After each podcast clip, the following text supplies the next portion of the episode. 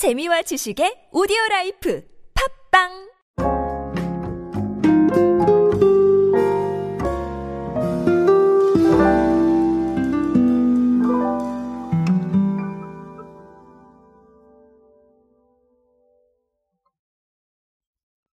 요즘은 정말 모든 곳에서 제로화가 이루어지고 있는 것 같습니다.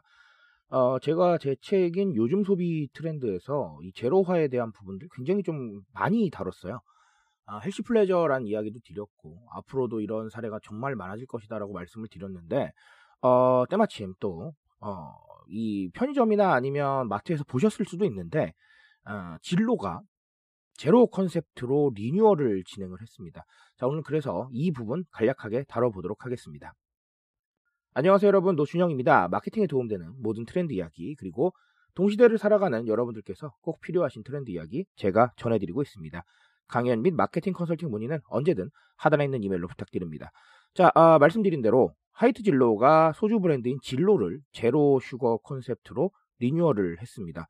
어, 이번에 리뉴얼은 건강을 중시하는 소비자 트렌드에 맞춰 진행을 했다라는 게 하이트 진로의 이야기고요. 어, 리뉴얼 제품은 당류를 사용하지 않고요.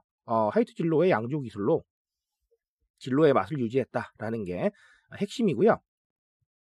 소비자 요구를 반영을 해서 알코올 도수도 16도로 낮췄다고 합니다. 자, 뭐 아시다시피 하이트 진로는 마케팅도 참 잘하고 트렌드에 참 민감하게 반응을 하죠. 자, 그래서 어, 네, 계속해서 어, 증가를 하고 있습니다. 어쨌든간 뭐 이 기준 자체를 작년 1월부터 11월까지로 잡아봤는데요.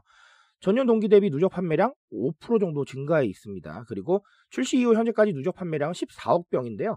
이게 시간으로 계산을 하면 1초당 약 12병이 팔린 셈이라고 합니다. 자, 확실하게 트렌드를 선도하고 있죠.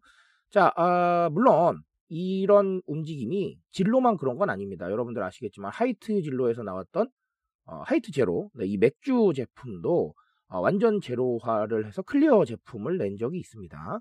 자, 그러니까 결론적으로 관심이 좀 많다라고 보시면 되겠죠. 아, 방금 말씀드렸지만 음, healthy pleasure에 대한 이야기들을 사실 우리가 그냥 넘어가기 좀 어려울 것 같습니다. healthy pleasure라고 하면은 뭐랄까요? 우리가 즐거운 건강 정도로 생각을 하시면 될 텐데 어, 즐겁게 관리한다라는 뜻이에요.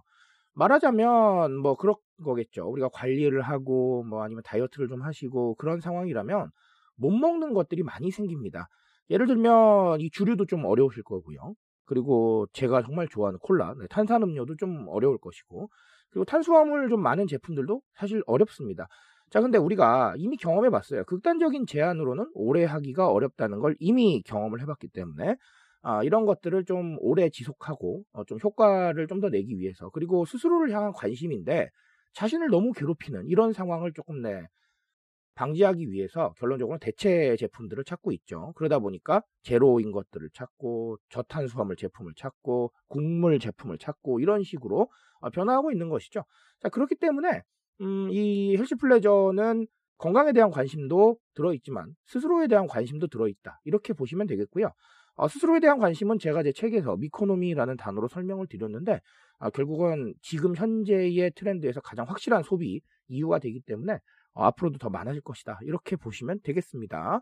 어, 그리고 하나 더 강조를 드리고 싶은 건 사람들이 지속 가능성에 대한 부분이 관심이 많아요. 이게 무슨 얘기냐면 사실 우리가 지속 가능성이란 단어는 환경 쪽에서 많이 접하시죠. ESG라던가 아, 그런 상황들을 많이 보시는데 사실 이 지속 가능하다라는 단어가 꼭 환경만 의미하는 건 아니에요. 우리의 삶도 지속 가능해야겠죠. 우리의 목표도 지속 가능해야 될 겁니다. 자 그렇기 때문에 결국은 어, 관리라는 것도 지속 가능해야 정말 의미가 있는 거예요. 자 그러다 보니까 지속 가능하기 위해서 여러 가지 방법들을 찾다가 헬시 플레저가 들어와 있는 거죠. 이 지속 가능성에 대한 부분들은 여러분도 아시다시피 어, 우리 신조어로도 있습니다. 갓생 살기라는 신조어 알고 계시죠? 어, 갓생을 산다는 것은 뭔가 꾸준히 잘 유지를 한다는 겁니다. 예를 들면 제가 이 오디오를 어, 매일 올리겠다. 어, 휴일을 제외하고 아, 그래서 지금 굉장히 오래 지속을 하고 있는데 저도 갓생을 산 거예요. 아니면 여러분들께서 음, 나는 오늘 영어 단어 10개를 외우는데 이걸 꾸준히 한번 해봐야겠다. 영어 단어 10개씩 계속 외우셨으면 갓생을 사신 겁니다. 자, 이렇게 꾸준히 지속을 해야 의미가 있는 거기 때문에 그런 꾸준히 지속할 수 있는 부분에 대해서 격려를 하거나 독려를 하거나 아니면 또 도와주거나 이런 부분들에 대해서 관심이 많단 말이죠. 자, 이 헬시 플레저는 결국은 굉장히 의미 있는 도우미가 되는 거죠. 아, 그렇기 때문에 아, 앞으로도 이런 부분들에 대한 관심이 많기 때문에 의미가 더 많아질 것이다. 이렇게 보시면 되겠습니다. 자, 오늘 하이트 진로의 제로, 네, 요 부분 아, 설명을 드렸고요. 어, 이 부분들 가지고 또 여러분들 입장에서 한 번 더 고민해 보시길 바라겠습니다. 저는 오늘 여기까지 말씀드리겠습니다. 트렌드에 대한 이야기 제가 책임지고 있습니다. 그 책임감에서 열심히 뛰고 있으니까요. 공감해 주신다면 언제나 뜨거운 지식으로 보답드리겠습니다. 오늘도 인싸 되세요, 여러분. 감사합니다.